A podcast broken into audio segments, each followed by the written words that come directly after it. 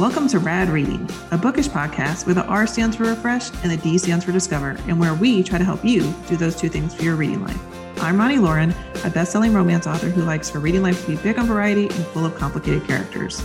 And I'm Dawn Alexander, an indie editor who never met a whodunit she didn't want to solve or an intricate plot she didn't want to untangle. We are two very different readers, but two very good friends who love to talk books. Join us as we tackle reading roadblocks, give our best bookish tips, and of course, recommend all the great reads that have kept us turning the pages that week. Let's get started. Welcome back to Rad Reading. I'm Roni. And I'm Dawn. And today we are talking about something completely different. well, not really completely different. It'll still be bookish, right? This is going to be so much fun. I'm so excited for this episode. So, we wanted to do an episode that was kind of, you know, the things that we don't always catch in our list of novels because, you know, there are all kinds of ways to tell a story and all kinds of um, formats. So, today we're going to be talking about anthologies and graphic novels and short stories and all those little things that we sometimes forget about. So, um, Dawn, have you ever had like a genre or format that you kind of just either ignored or said no to or um, just wasn't for you? I've always been kind of fascinated by all the different ways to tell a story. So I'm going to be suggesting some really different kind of books towards the end of the podcast today. So y'all need to stay with us for that. But in my opinion, reading is reading. And so mm-hmm. everything we're suggesting today, that still counts as reading, if it, even if it doesn't feel like the traditional style. The only genre, genre I think I've ever really been like, nope, is horror. And we all know that. And we know sure. that's just for everybody's best interest because you know, well, you don't want me texting me at three three in the morning, being like, "Hey, what are you doing? I'm awake."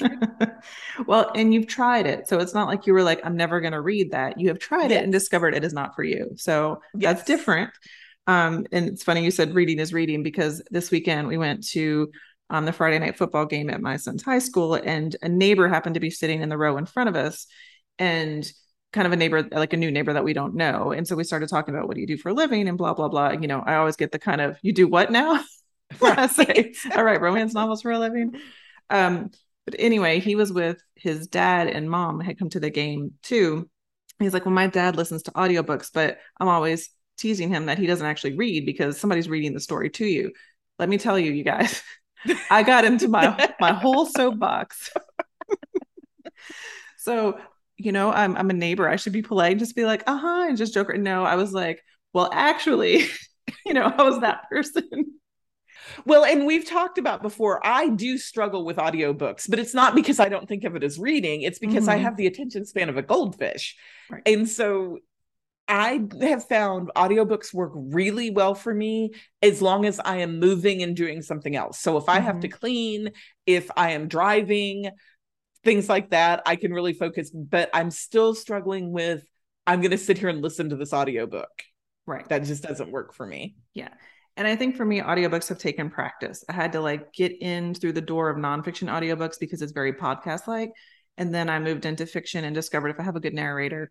But i'm also commuting a lot more than not commuting to work but i'm bringing my child back and forth to a thousand things because my children or my child doesn't drive like her children yet. So i have to be the uber driver so I spend a lot of time in the car. I spend a lot of time walking my very high maintenance dog. So I have time for audiobooks sometimes when I don't have time to read a physical book. So that's how I've gotten into that. But I am generally pretty open minded into things. And I do think reading is reading in all formats. If you're ingesting a story or information, you know, it's it's reading. So genre wise literary fiction used to kind of scare me off i think because school so yes when you're assigned so many like literary type classic books like it just put a bad taste in my mouth for them because i didn't enjoy that when i was growing up um, but since then i've started to pick up literary fiction here and there and as long as it has um, a propulsive enough style if it's not too too slow um, and not too grim because sometimes literary fiction can get really grim um, I can do literary fiction. So I need it to have um, just a little bit of that, you know, commercial propulsiveness. And then nonfiction with a literary bend I actually like. So I've learned like true crime stuff when they actually put a little literary into it. Um, the way they tell the story, I enjoy it more. So, like right now, I'm listening to American Predator, which is a true crime about the serial killer Israel Keys, but it's being told less in a narrative format and more in a like this is what happened. Here are the transcripts of the interview. And I'm finding it harder to take in because it's so straightforward and doesn't have like a story kind of drive that all it feels like is very, very horrible crime. So, like, without the narrative drive, it's almost too much for me. Like, I can't quite um, listen to it. So, I don't know if I'm going to make it all the way through. I'm about halfway through. But I found if something's more like I'll Be Gone in the Dark, where she's telling a story, um, I can take in true crime better. So, I also never thought I'd be into superhero books, much to Dawn's chagrin. Um, and then I read V.E. Schwab's Vicious and loved it. So I try to be open minded because I want someone to convince me. Like, I want to pick up a book and say, You don't think you like this, but wait. And I think as a romance writer, we have to do that so much with people. Like, we have to have people pick up that first romance novel because there's such a stigma about them. And I mean, I didn't grow up reading romance novels partially because of that stigma. If you had asked me in college, I would have said I never read a romance novel. So sometimes it just takes one. And that's how it was for me. and now here I am. Well, and I love that you've come around to the superheroes because my my evil plan is working. but I also just want to get a time machine so I can go back to past Roni and be like, hey, we haven't met yet we're going to be great friends, but you will never guess what you do for a living.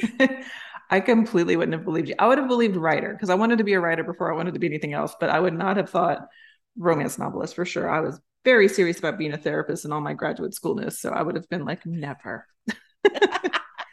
all pretentious like. But anyway, so our point is if you're not open minded to things, you might miss out on some really great formats and weird stories and you know different things that you wouldn't have thought of. So we're going to start with non-traditional formats. Um, so this, you know, the most obvious one is short stories, which you can usually find in anthologies.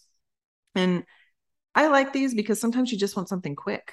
Like mm-hmm. you just want to get in and get out and, you know, have a little something to distract you. And if you have an anthology of a bunch of different authors, you can try different authors because sometimes, you know, these are people new to you and you don't want to go buy their whole book until you know, do I like their voice? Do I like their style? It gives you a way to kind of sample things. Well, and you also get to get to all the good stuff quickly, like especially in romance. It moves to the fun part. Yeah. And as a writer, when I write short stories, that is the best part for the romance because I'm like, I get to get to the love scene in like the second, you know, chapter. So um, yeah, it's a lot of fun. And if you're just looking for something quick and sexy, a short story and romance is always great.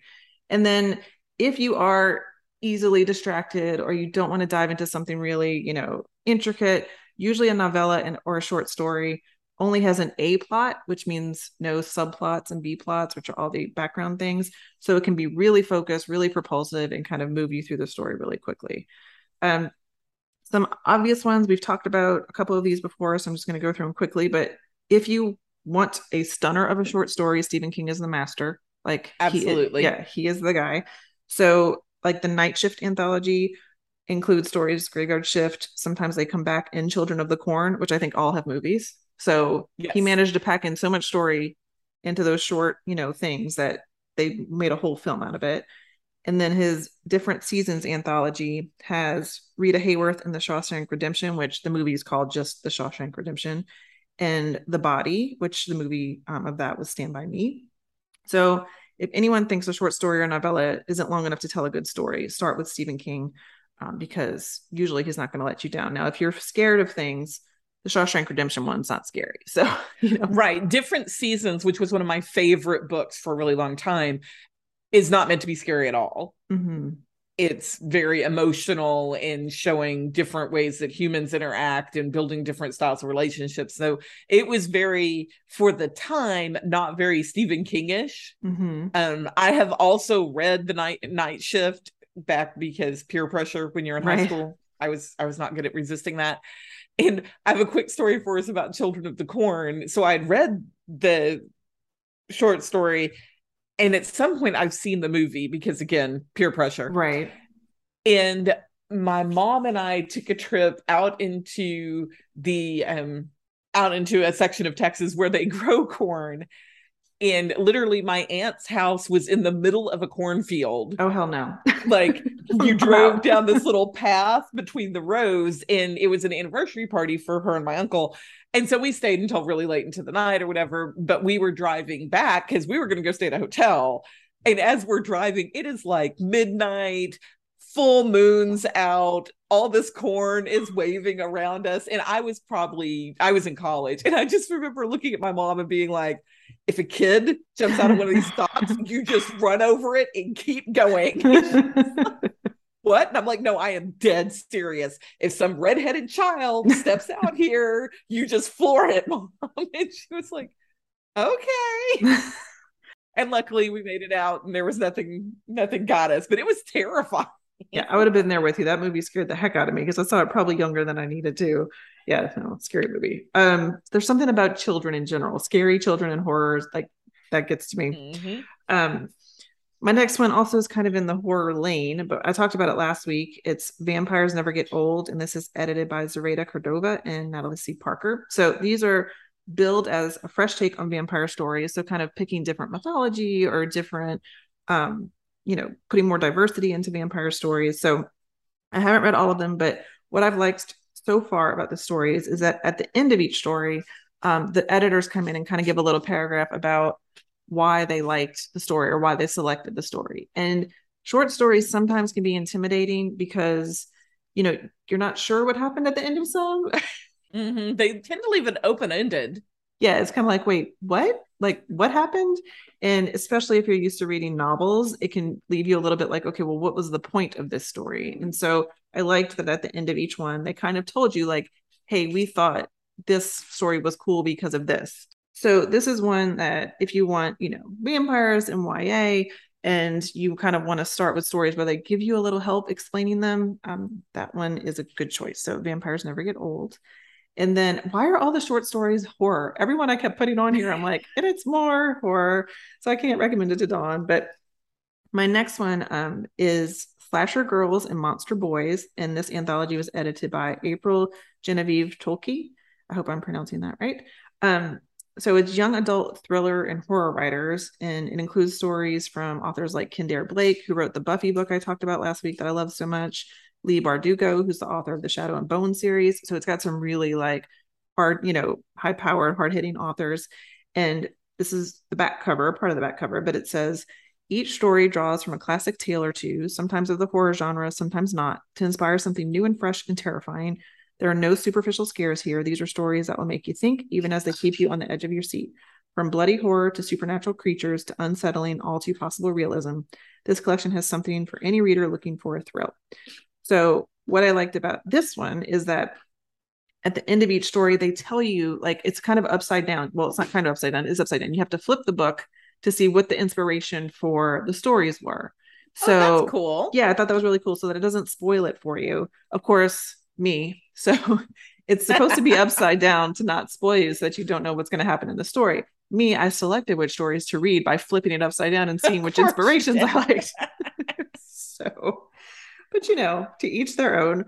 Um, so it'll tell you like Leigh Bardugo's story was inspired by a Nirvana song, like the Frances Farmer um, song by Nirvana. And then Kendare Blake's story was called On the I 5, and it was inspired by the movies Death Proof and The Hitcher. Um, and that story was pretty dark. And then um, the one by one of the editors, April Genevieve Tolke, uh, was called The Flicker, The Fingers, The Beat, The Sigh and that was inspired by Carrie and I know what you did last summer. So of course I was like, I need to read this one immediately. And that story really did have like that 90s horror feel of I know what you did last summer. It felt really cinematic. So what I've liked about the ones I've read so far in this collection is that like that one that was 90s set, it felt very um like kind of light, even though it was a, a dark story. It's a horror story, but it was like not too serious. And it's these teenagers and they're doing stupid things and get themselves in some trouble. And then the I 5 one by Kendare Blake was like dark. So like she's at a side, you know, a um, cafe like on the side of the interstate, and she's you're not sure if she's human or not, or what's happened to her or not. Dawn's making faces at me. like, why no, do you do this to yourself? I've, I've seen the hitcher like mm-hmm. I don't mm-hmm. know why, but I have seen The Hitcher, and there is one specific scene in that movie that sticks out of my head a whole lot. That I'm like, no, just yeah. no. it was dark, but I really did. Um, I think when you know the inspiration, it like adds something to the story. And it made me think like how much fun it would be if somebody put together a romance anthology like this and was like, okay, pick See two, that. Yes. two romance movies or two non-romance movies and write a romance based on these. I'm like, that sounds like a fun challenge. Um, that I could get behind. We we could have some fun with that.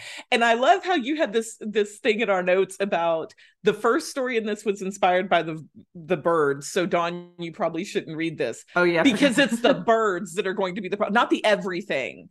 Not everything about this book is not Dawn, not for Dawn.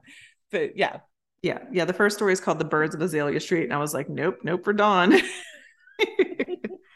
and it was inspired by the birds, I think. So there you go. Um, my last one that's horror related is Echoes, the saga anthology of ghost stories. So um, from the back cover, this is 30 stories, including all new works from New York Times bestselling authors Joyce Carol Oates, Alice Hoffman, um, Sean McGuire, and Paul Tremblay span from the traditional to the eclectic, from the mainstream to the literary, from pure fantasy to bizarrely supernatural. Whether you're reading alone under the covers with a flashlight or around the campfire with a circle of friends, there's something here to please and spook everyone. Um, so another one that we can't give to Dawn. Yeah, this this is just a list of books not for Dawn. That should be the title of this. Yeah. But this one, you know, Halloween's not too far off. So if you want to have ghost stories to tell, this I have this in paperback and it is giant, y'all. So these are a, it's a lot of stories um, it's a lot of content. So if you're looking for some cool ghost stories, it's called Echoes. Now for something that Dawn actually can read and probably will buy as soon as I explain it to her. yes, yes. I saw this in the notes and I was like, oh, that's I'll, I'll go click that right now. Right. So this is a um, romance one. It's called Take the Heat, a criminal romance anthology, and it has stories from Skye Warren, Pam Godwin, and Shoshanna Evers. So if you were in the romance land at all, you know that those names mean it's going to have some dark, dark, romance in it. Yeah. So be warned, it is a criminal romance anthology. So please don't at us that we have sent you this dark, dark romance. Um, the back cover is the ultimate bad boys, criminals um, capture our attention and awaken our darkest desires. Celebrate the illicit in this romantic suspense anthology where handcuffs are used for more than play. These stories are shocking, sexy, and thought provoking. And I would like to note, as of this recording, as of this morning, it is free on Kindle. It's not Kindle Unlimited, like it's just free on Kindle. Oh, so nice. If anybody wants to go get their dark romance fix, um, this is Take the Heat. And I those authors, you know, have been proven to write really good dark romance. So I think you're in good hands. This is where Roni's going to have to edit out me clicking and typing in on my extra monitor over here to click that before I forget. And the book I'm going to recommend is kind of funny because it is the complete opposite of what you just recommended. It is the Tattered Blue Line and Stories of Contemporary Policing. And this is an anthology of crime stories that are written by mostly former law enforcement. Ah. So most of the heroes in this are going to be law enforcement. And this is not romance based. I want to put that out there right now. This is these are crime stories. These are mysteries, thriller type stories. And one of them that I have to highly recommend because it is awesome is Zebras by Stacy Woodson, who is one of our original podcast mm-hmm. guests. And it is the story of a school resource officer, which kind of hit home for me because like I've I know school resource officers. Sure. I worked with them. And it is told in an epistolary style. Mm-hmm. So it is all Roni smiling because I said the word right. Donna's so proud of herself. Her face was she was so proud. Good job, Dawn. A plus. so it is told through text and memos and announcements, and it is it is so so good. And you could probably you can read it in less than an hour. Awesome. So you can get the take the heat one and read about the criminals, and then you can get right. Dawn's tattered blue line and read about the people that would arrest those criminals. we got both sides here. Yes. We are equal opportunity. Right. Um, and I just wanted to mention I am in a few anthologies. So we've talked about this one recently, I think, but the Nightingale anthology, um, it raised money for the Ukraine. So I have a steamy story in there um, called Movie Night. So if you're looking for something a little steamy and it's a threesome story, so you know, if that's your thing, it's really good. Thank you. Um, and then I'm also in a much older one called 50 First Times, and that one's a new adult anthology, which was all about wait for it, first times. So it's not just a clever name. Um, but my story in there is called Two in the Morning, and um, it's still available. So if anybody wants to go read it first time, um, that I've written. So, and I also have a number of novellas which are short, um, you know, longer than short stories, but shorter than novels.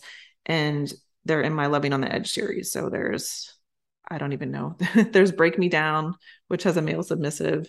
There is Yours All Along, which is a fan favorite. So that one is um, two guys in a romance. So Leonard likes, he prefers male male romance. He really is a fan. I did throw um, that in there. Yeah. So that that's my venture into the anthology world, those two. So well, and if you're interested in anthologies and interested in supporting charity for a good cause, I wanted to mention that Dissent is, which is D I S S E N T, not Descent mm-hmm. in go is lower, um, is a charity anthology with new, never before content published from over 150 authors of all romance genres and all the proceeds from the ebook and paperback are going to be donated to organizations benefiting productive rights reproductive rights in the united states. And that releases september 6th so, so, that be, comes out on tuesday i guess. Yeah, yeah, so be on the lookout next week. Um, and 150 authors that is huge that's a well get, get, get and, that one in ebook not paperback yes well and i may know some of them and i oh, may oh, okay have gotten to preview the stories and they may be fabulous. So awesome. Awesome. Well, and you can feel good about reading romance for charity too. So, you know, yes. it's doing a good thing in the world. Um, and I did want to put a little note in here. There are such things as serial novels. Um, we don't have recommendations today for those. I did write one back in the day called Not Until You. So you can now get that all together in one novel, but I did it as a serial when it first came out. Um, and there are services out there like Vella and Radish um, my book by the hour was on Radish for a while. I don't think it's on there anymore. But if you want to read things in little chunks, there's right. you know an availability to do that. Dawn is a binge reader, binge reader, and I tend to be more of that than serial. So I, I don't do this as much, but it's fun for a lot of people. I think this is more a method that if you only know you have a short time, Mm-hmm. Because if you have any experience with these services, you either have to wait for the the next episode or the next chapter to unlock, or you have to pay for it, or you have to have a certain number of in-app coins, which I mm-hmm. don't fully comprehend. I will absolutely admit that. So I'm one of those people. I am a super binge reader. If I start getting into a good book, nothing else is happening for the rest of the day. And so there's times I won't start something mm-hmm. because I know okay, I've got a phone call in an hour that's going to be really hard for me to put this book down and focus on what I'm supposed to be doing for this phone call. So those kind of services I think work well if you know your limits and mm-hmm. you're okay, so I can read these first three chapters. A lot of them have the first two or three chapters um and they may call them episodes depending on the service. Right. They have those available for free so it gives you a chance to test it out. Do am I interested in this? But if I know, okay, I can only read these three chapters and then I've got to wait two hours before the next chapter is going to release, well, then maybe the laundry will get done today. Maybe. right. I mean, let's right. not get crazy. yeah. And think about it like episodic TV. So some people like to wait till the whole season is out and binge them all together, and other people, it's okay waiting each time. And I mean, there is some pleasure in that. Like, I am deeply into watching Big Brother right now because I have watched every season and it's it's a family thing that we watch together, which you know, you can judge me for my parenting on that, we all watch it as a family. Um, but it comes out three times a week. And I know I can't unless I go, you know, on the forums and stuff and pay the extra to see like the 24 hour cameras, which I do not. But uh if I know it's coming, I can look forward to it. So, you know, right. just like anything else, there is a little anticipation with you know having to wait for something and we're not used to doing that right now in our current day and time so um, it can work for a lot of people and then the next section we want to talk about which is something kind of new to both of us but not new to the world obviously um, is graphic novels in comics so i'm going to briefly mention that i looked it up to see what the difference is between a graphic novel and a comic because i was like which one should i call it i want to get this right graphic novels are a complete story. So even if it's, you know, a couple volumes, but it's a complete finish, it's going to have an end. Whereas comics are episodic and are always in the middle. So mm-hmm. generally, mm-hmm. comics are never going to end. Think Superman's been around for how long? You know, so it's never ending. That's the difference. But Dawn, do you have any in this zone? Well, this is kind of a different recommendation rec- connected to this because I'm just going to recommend an author, which is Allie Brosh, and she is hilarious. She has two books that would fall under this because they're illustrated, but it's not necessarily a graphic novel. It's more mm-hmm. illustrated essays. Okay. And they're super cute. The um, first one is called Hyperbole and a Half Unfortunate Situations, co- Flawed Coping Mechanisms, Mayhems, and Other Things That Happened. And then the second book is Solutions and Other Problems. And these are kind of stories of her life that she illustrates and tells in a very humorous way. But with for example with hyper- hyperbole and a half like her back cover copy is so i wrote this book. I have to put something back here. I really don't know what to put back here but this is a fun book. You know so you mm-hmm. kind of get an idea of her style. And then i like in and i can't remember which book has this in the forward but in the or i think it's an author's note at the beginning it talks about you know this is my book and this is what it's about. And there will be a chapter you know this was chapter 1 which will be followed by chapter 2 and chapter 3 but there is no chapter 4 because some things don't always turn out the way you expect them to. And so so it's a really fun you can read a part of it set it down read a part of it and set it down. And it's really the illustrations are not overly in depth, but they're hilarious. Yeah. So it's nonfiction. Yes. Okay. Okay. Cool. That sounds fun. Um, mine is a new one that I had just I knew they had a TV show and I decided I, I wanted to try the graphic novel first. So this is Heartstopper by Alice Oseman. Um, the back cover says Charlie, a highly strung, openly gay overthinker, and Nick, a cheerful, soft-hearted rugby player, meet at a British all-boys grammar school. Friendship blooms quickly, but could there be something more? So, and when they say grammar, that doesn't mean grammar school like in our terms in America. So they're they're in high school, but um, it's a couple of volumes. So no going in that when you pick up volume one, it is not a complete story. So I've read volumes one and two so far, and I've started watching the Netflix series kind of along with it. Like as I read one, I'm because they they name the, the, episodes of the Netflix series to go along with the book, so you kind of can tell. Oh, nice. Yeah, where you're at. Um, but if you need something that's just like adorable and just like sweet and just makes you happy, um, it's two boys falling in love. One is just figuring out his sexuality. So he's like, you know, attracted to Charlie, but not sure why, and he's confused by it. Um, it's a coming of age tale. And, you know, they have some challenging things to deal with. They're at a boys' school and, you know, kids are rude and all of that, but it's told in like a very lighthearted, gentle way. The the art is really cute and um, easy to follow it's definitely something to pick up if you just want you know to kind of smile. It's nothing like deep dark conflict you know it's like very much relatable to you know many kids have gone through this story and here is you know one way to tell it. Um, and i truly thought i wasn't like a graphic novel or a comic reader. So there is a learning curve when you open up a book and there's like lots of panels of drawing and the little dialogue you know bubbles and everything and versus a narrative format of a novel. So I found like I got this one, the first volume in paper, and I found it a little confusing to follow. Like, okay, which way am I supposed to read? Left to right, up to down, blah blah blah. Um, and it took me like 30 minutes to read the first volume. It's very quick reading, and I, but it was still like unnatural flow. So I still was like having to work a little bit at it. Mm-hmm. And then volume two, I didn't have in print, so I got it an ebook from the library, and which goes to my Kindle. And I can't read graphic novels on my Kindle Paperwhite, but so I had to read this on my phone. But I didn't realize that Kindle, with some graphic novels and comics, does something called Comixology. Um, and what that means is like on my phone, as I swipe through, instead of swiping to a full page, it just swiped to the next panel of the comic. So you would get it isolated.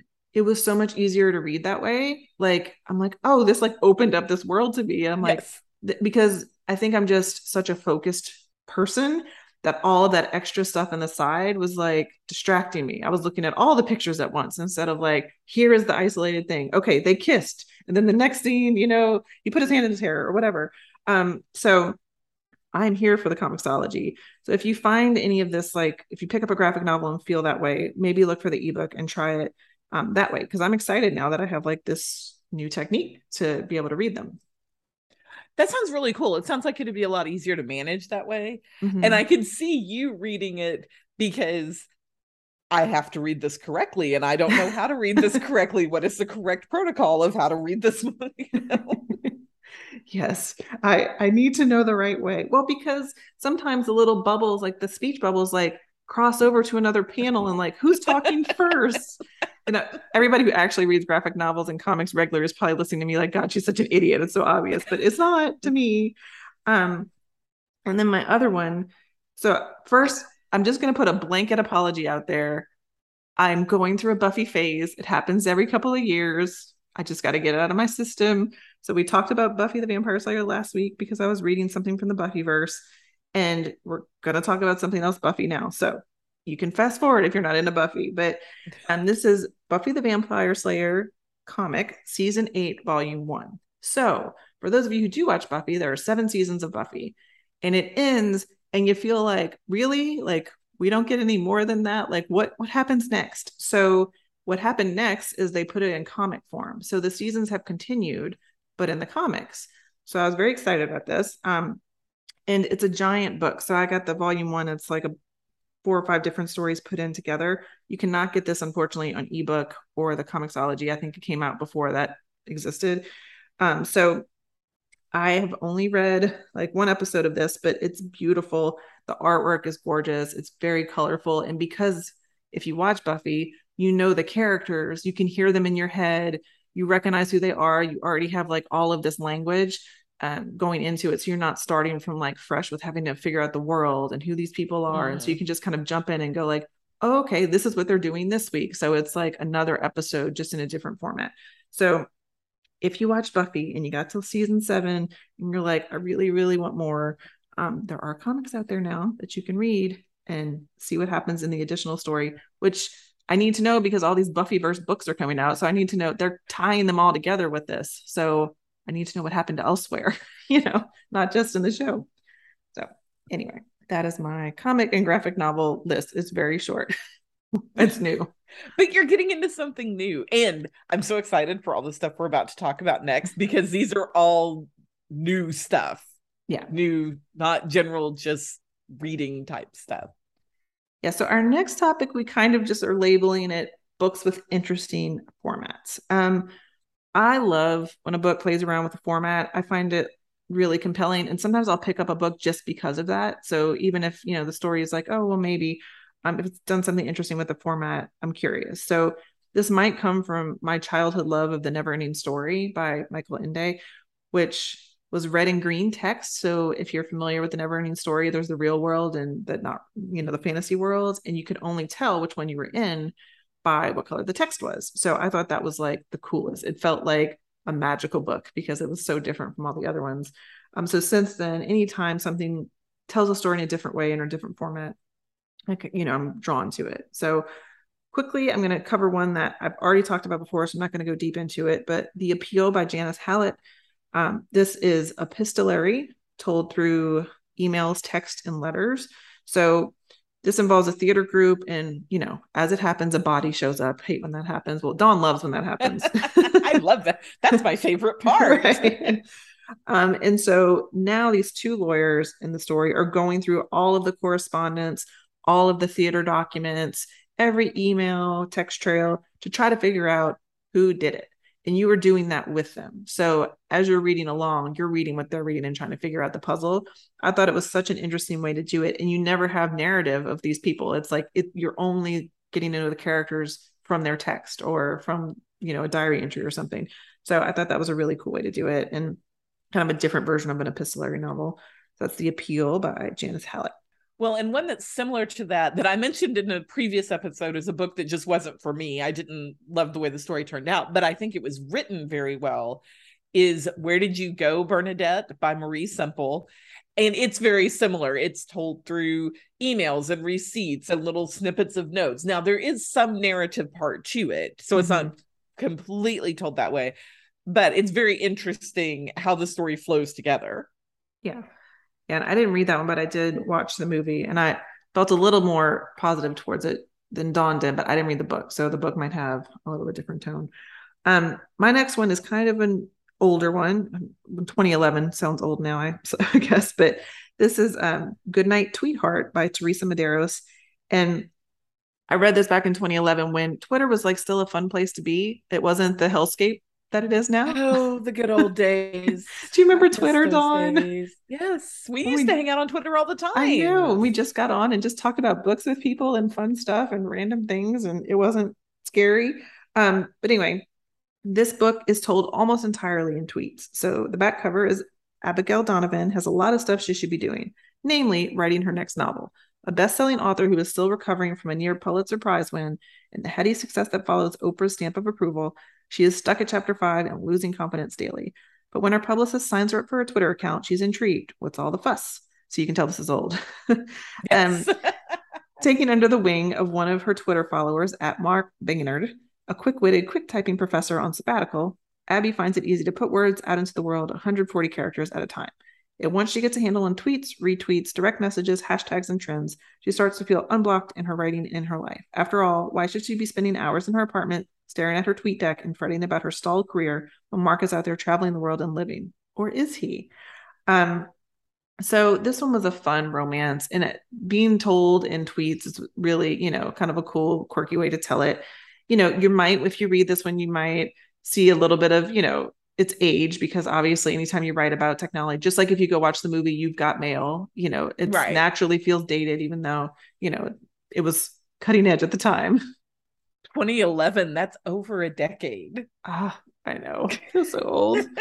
Oh my god. But in TweetDeck. I haven't thought about TweetDeck and i can still hear the sound that TweetDeck used to make because it used to be that i actually got notified every time there was like a tweet.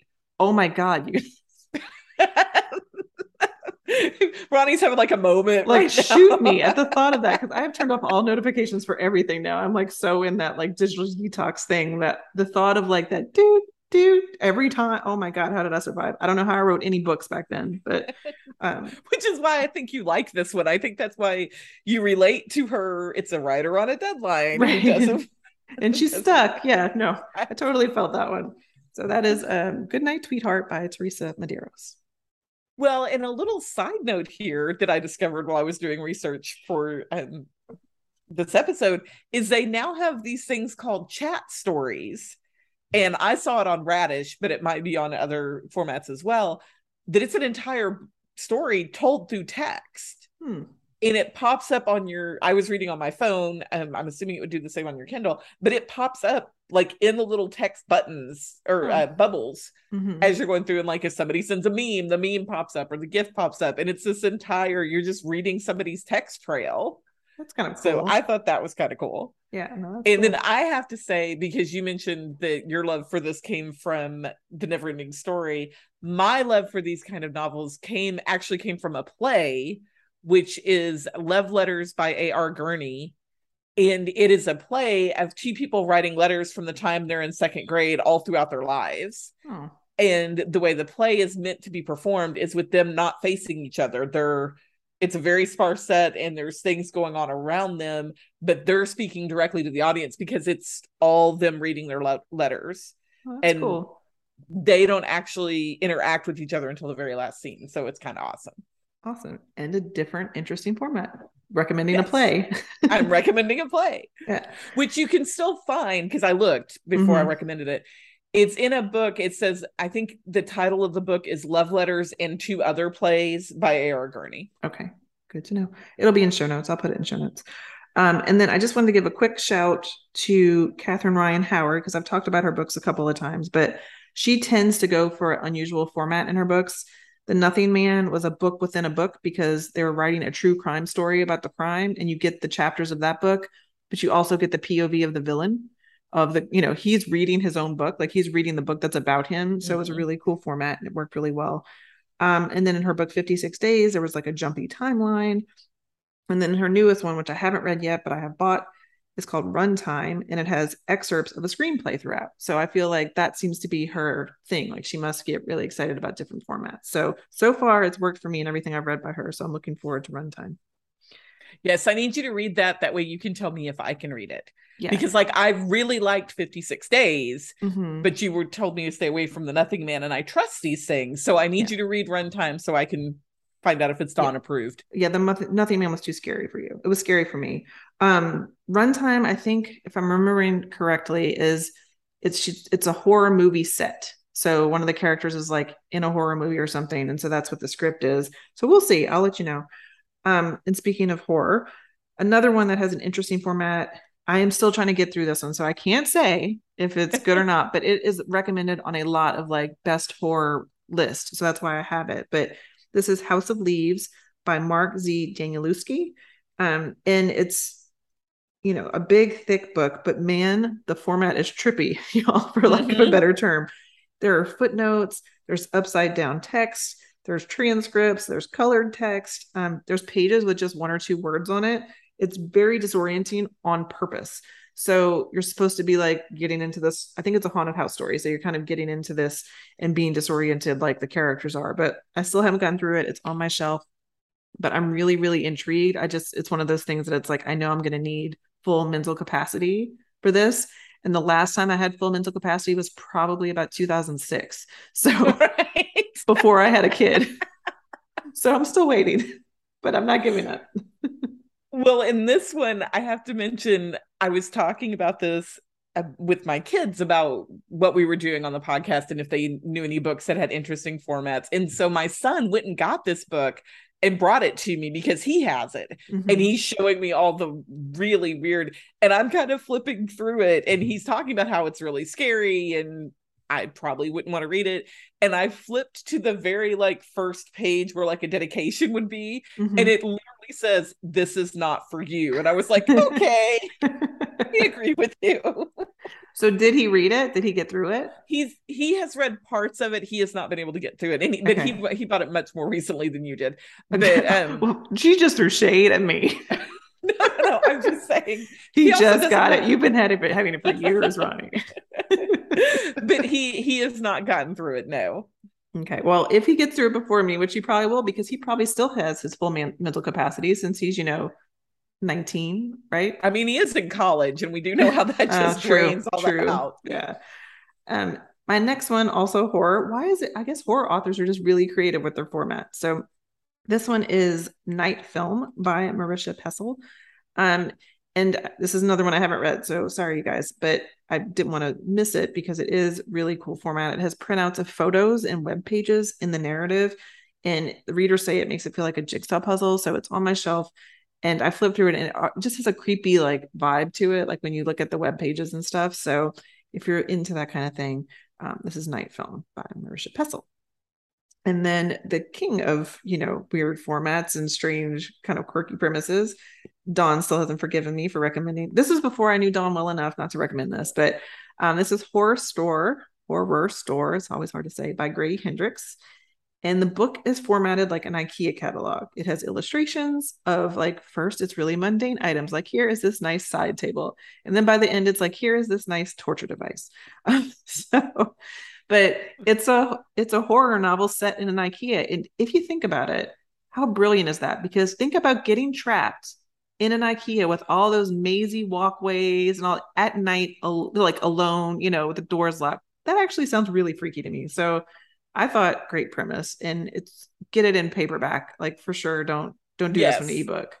But well and I have to say I literally still have nightmares about this book like literally still and it has probably saved me a lot of money in the however many years because it's been a while It's been Mm-hmm. like 10 years since you recommended me that but i am terrified to go to ikea like if i was in an ikea and the lights went out like you know Mm-hmm. power failure dead dawn right there right in the middle of the sofas like near the futons just beep, she's Yeah. gone Yeah. because no Yeah.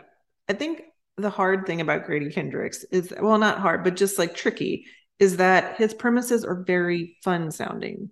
Like Horrorstör, like it's at an IKEA. And then the other one is his my best friend's exorcism. It's like 1988. And this is, you know, it's it's like looks like a yearbook. Like on the inside, there are signed names like have a great summer, like in the inside cover of the book, and they have pages from the yearbook. So they look like it's gonna be like comedy horror you know, so it's not going to get too scary. But that is a lie. There is comedy and humor, but they are scary and they're graphically yes. scary. So be aware it gets gross and graphic in these books.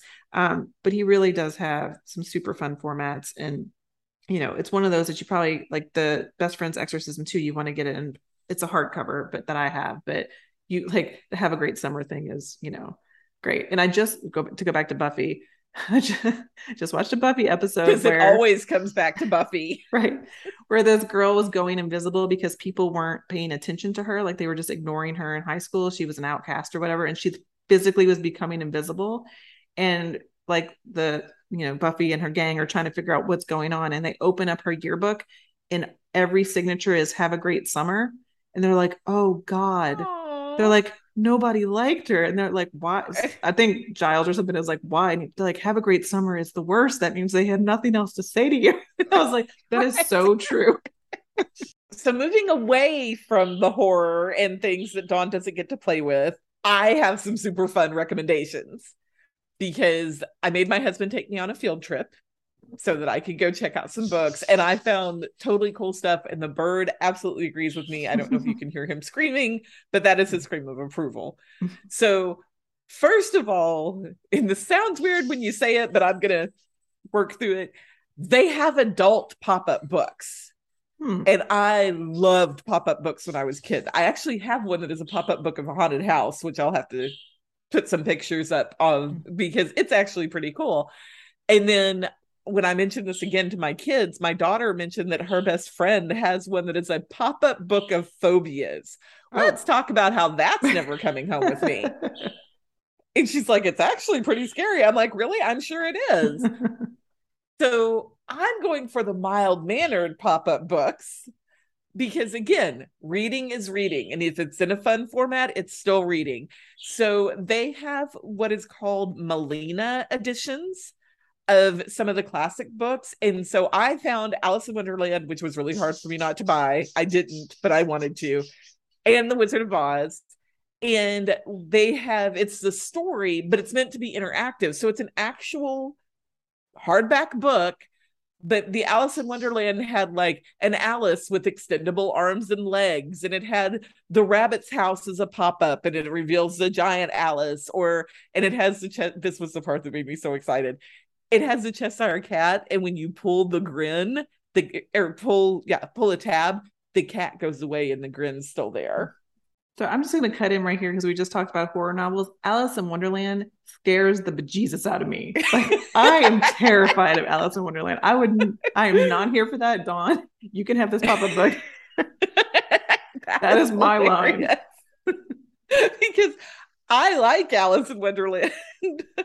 Although I did write a whole book about the white rabbit trying to kill people. So yeah, you're to blame, probably. yes, yes. So I thought that was really cool. And then I thought the Wizard of Oz had things like it has the a pop-up yellow brick road and it has Oz's glasses, which give you a different way to look at the world, and the trees have moving branches that so I could have really gotten into these. I could have lot had, had a lot of fun with them. I did actually buy myself an Alice in Wonderland thing, but it wasn't the pop-up book. But those I think are really cool. So my other thing is that I was obsessed with as a child is choose your own adventure books. Mm-hmm. Now I have to admit, I fully cheated. Sure. Like I re- those little thin ones that you used to get from the Scholastic book uh-huh. orders. Mm-hmm. I would absolutely be like if you're gonna, you know, climb the mountain, turn to page 12. If you're gonna go back the other way towards the village, turn to page 14. I was totally checking out which page I was going to where I wasn't gonna die. Right. So I researched these to see, okay, do they have these for grown-ups now? Mm-hmm. And they do. Okay. And one thing I had completely forgotten about them, but remembered once I started playing with it, is that they're told in second person. Oh, right. So it's things like you walk into the room, you see this, mm-hmm. which that took about 15 seconds to get used to, and then I was totally in for it. But I found them on my Kindle, which mm-hmm. is cool because it gives you the story, and then you get to the bottom and it says, if you want to dance with this person, click here. If you want to dance with that person, click there. But you can't check them both out. Oh, that makes sense. Yeah. Like when you click here, you're in that storyline. And mm-hmm. I'm like, mm-hmm. but I want to go back because I need to. And evidently, life doesn't work that way. Mm-hmm. So that was my reading it on Kindle versus reading it on paper.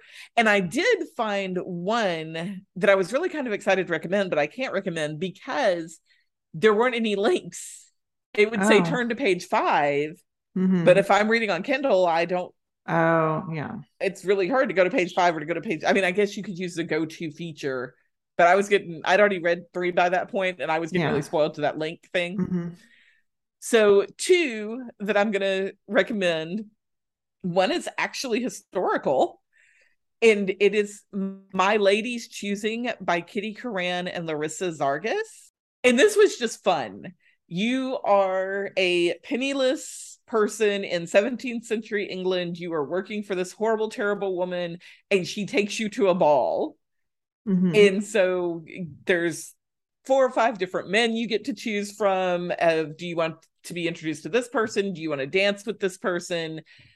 One there's a woman there that you become friends with who's like, forget all them, come off to Egypt with me. And so I it's and it's written very irreverently, kind of. Mm-hmm. So it was a lot of fun to read. For example, the first choice you get is do you go to the ball or not? Mm-hmm. And it's like if you choose to attend the ball, click here. If you choose not to attend the ball, you're immediately fired. You are thrown out onto the street. You have no choice but to sell your body, and you will be dead from syphilis within a year. it's right. like, well, okay then. I think I'll go to the ball. Right. That's not really choosing. That, that that's not really choosing adventure. Choose your death or choose adventure. Right. when you put it that way. Mm-hmm. So I had a lot of fun reading through this. I read through the storyline I followed. I think I took it took like an hour to an hour and a half to get mm-hmm. through that one storyline. And I ended up with happily ever after. Thank you very much. Very good. I won't tell you who with, but I ended up with happily ever after. The my one complaint about this book was it was harder to start a new story mm-hmm. because another one that I read when I ended up not with a happily ever after was like is this not how you wanted things to work out? Click here to go back, and it takes you back to where your choice split. Okay. Mm-hmm. Or it would tell it told you, okay, you can, and it, it gave the list of chapters which are named, they're not numbered, but mm-hmm. were named, and it was like go back here and find where you can take a different path. So with my lady's choosing, I would absolutely recommend it. It was a fun book. I had a great time with it. You just you're gonna have to go all the way back to that to the beginning mm-hmm. to start your new choices. And then the second one that I would recommend is called Murdered by James Schannep. This one was darker. This starts the, off... the title indicates so. right. Yes. Yes. Amazingly enough. Um, but of course it's like, can you solve the murder? And I'm like, absolutely, let's do this. It starts off, you are in Rio during a celebration, you're a little bit drunk, you kind of stumble down an alley and you find a dead woman. And then there's choices. Uh, the first choice you make in that one is there is a gun next to her with a note that says pick me up and you have to choose if you pick up the gun or not hmm. um so i died oh no um, i did i did not solve the murder. I was totally taken out by the end of it. But it was still it was fun. And i had a great time. I was like oh i'm gonna click here you know because and then you have to actually think this is fun because i'm just clicking buttons. If this was in real life right. no i'm not doing any of these things. But it is part of a click your poison series hmm. which i thought was great because it has several different like there's the murdered ones and then there is an one that's called infected that's can you survive the zombie ap- apocalypse? Well i didn't get that one because we all know the answer to that. Right. like page four Dawn's out you know? Right. Um so i would recommend that if you're looking for something still adventurous but mm-hmm. not quite as fluffy as the romance one. And there was no romance in the murdered. It was strictly death. Could you yeah, death. It was strictly Dawn does not need to be a police officer. Um, but in researching that, that led me to this thing that I did not know existed. Really, I thought it was something else. And those are visual novels. And these are like almost games, like it's animated. So you take what you were talking about in your in the graphic novels with the panels, but they're mm-hmm. actually moving and mm-hmm. talking and then you have a choice. Do I you know, if you do this, you click here. If you do that, click here. So it's not really a game. If you're a gamer, it's more you're being guided through the story. Mm-hmm. My um, daughter, who has done a couple of them, did tell me she's like, some of them have mini games in them. Like you have to match up something and then it unlocks the next section for you or whatever. So these kind of fascinated me mm-hmm. because, again, reading is reading.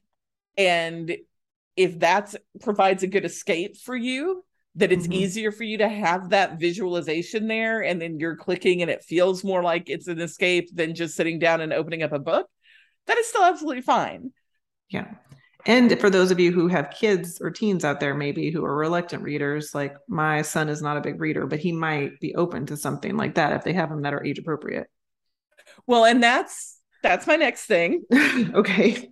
Is you need to read the descriptions on these things because some of them say 18 plus for a reason, and I might have needed some eyeball bleach. Oh, I'm no. just saying, I was like, oh. and I am, we know I am far from a prude. Right.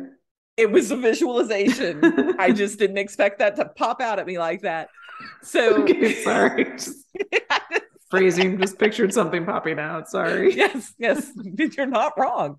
Um, so I just wanted to throw that out there as another option of it's still reading. And there's mm-hmm. some romance authors and I tried to research it for this and I cannot remember who they are but there's some that have posted I've seen posts on Facebook where they're like oh hey my my book is being turned into a game mm-hmm. and there's certain apps that do that to where you get to choose okay well especially like the love triangle books mm-hmm. do you want to end up with this person or do you want to end up with that person or do you end up alone and sad with your hedgehog you know how does this work out yeah, I actually was thinking as you were talking about choose your adventure, I'm writing a book right now that has two heroes and a heroine. And I'm like, I could totally do this where she ends up with one, the other, or both, or they both end up with each other. yes, multiple possibilities for choose your own adventure. Fun times for all. So, so I had a lot of fun with that, and then I make no secret of my love of coloring and stickers and bright colory things. So I went and played in the coloring book section. Mm-hmm. And they have what I didn't know existed, but they're called paint by sticker books. And I'm going to put up pictures of the one that I got on social media so you can see it. But it's a paint by number, except for there's stickers, and you pull off the sticker and you stick it, which gives me some kind of odd satisfaction. I don't know. But what was fascinating about this to me is I got one that's flowers, and I think it's plants and flowers actually, but it has information about the plant and flower that you're stickering. Mm-hmm. So it tells you, you know, what kind of care it needs and all of that kind of stuff. So I thought that was really cool. And then they had a, another one that I'm just going to mention this. And I did not buy this and I'm regretting it because there is a series of coloring books called Crush Color and I found one that was all about Ryan Reynolds. so every picture is Ryan Reynolds doing something, and you get to color him. I mean, if you want to make him purple, that's your business. Whatever mm-hmm. you want to do. But it was cute because on the opposite page of the picture, it had a in your dreams, and it would have a little scenario like Ryan is there was one picture of him holding a bouquet of flowers, and it's like you arrive home and Ryan is waiting for you on a balcony with flowers and wine, all excited to hear about your day. and in our business, we talk a lot about the fantasies that women have and what mm-hmm. draws us to romance. Mm-hmm. And sometimes those fantasies involve everybody's clothes staying on. Right. And, right. It involves flowers, wine, and somebody listening to me, you know, or dinner already being made. yes, yes, or the laundry all folded, uh-huh. and then below that it, it, had a fact about Ryan Reynolds, like mm-hmm. him growing up, that kind of thing. So they have a whole series of these: Jason Momoa, Idris Elba, any anybody that you're interested in, you could color them. So that was all definitely something different. Yes. we hope that we have uh, given you some ideas of things to try or maybe something to gift, you know, for fun for somebody else. But also, like we do in every episode, we have some rad reading recs of the week for you guys. And I'm going to start us off to give Dawn a, a, break so she can take a sip of water with all of her recommendations. But okay, so for my rad rec this week, it's Fangirl by Rainbow Rowell. Um, and I read this back in 2013. It's a fun and quirky coming of age novel, and I gave it five stars um, back when I read it. But I'll tell you a little bit about it from back cover copy first. So, Kath doesn't need friends in real life. She has her twin sister, Wren, and she's a popular fanfic writer in the Simon Snow community with thousands of fans online. But now that she's in college, Cath is completely outside of her comfort zone. There are suddenly all these new people in her life. She's got a surly roommate with a charming boyfriend, a writing professor who thinks fan fiction is the end of the civilized world, a handsome new writing partner, and she's barely heard from Wren all semester. For Cath, the question is can she do this? Can she make it without Wren holding her hand? Is she ready to start living her own life? And does she even want to move on if it means leaving Simon Snow behind? So she's a like super like successful fanfic writer, you know, totally anonymous, obviously, but about Simon Snow, which is kind of like think Harry Potter or something like a universe of fantasy characters that she's writing this fan fiction about. And she's in college and she's just feeling like she doesn't have anybody and her sister's kind of gone off and has ignored her so she doesn't know if she should like let go of this um, or not but i think i really resonated with the book because i've always been a fangirl like y'all know me talking about buffy already today like when i'm into something i'm like into it so i want to know all the things i want to read all of the things about it do the research deep dive into everything and like you know just absorb it so I can resonate with someone who is like that about the things that they love. And that's how Cath is in this book. So, like for me, when I was, you know, a teenager, I was obsessed with New Kids on the Block. So I wrote my first novel. It was basically thinly veiled New Kids on the Block fan fiction.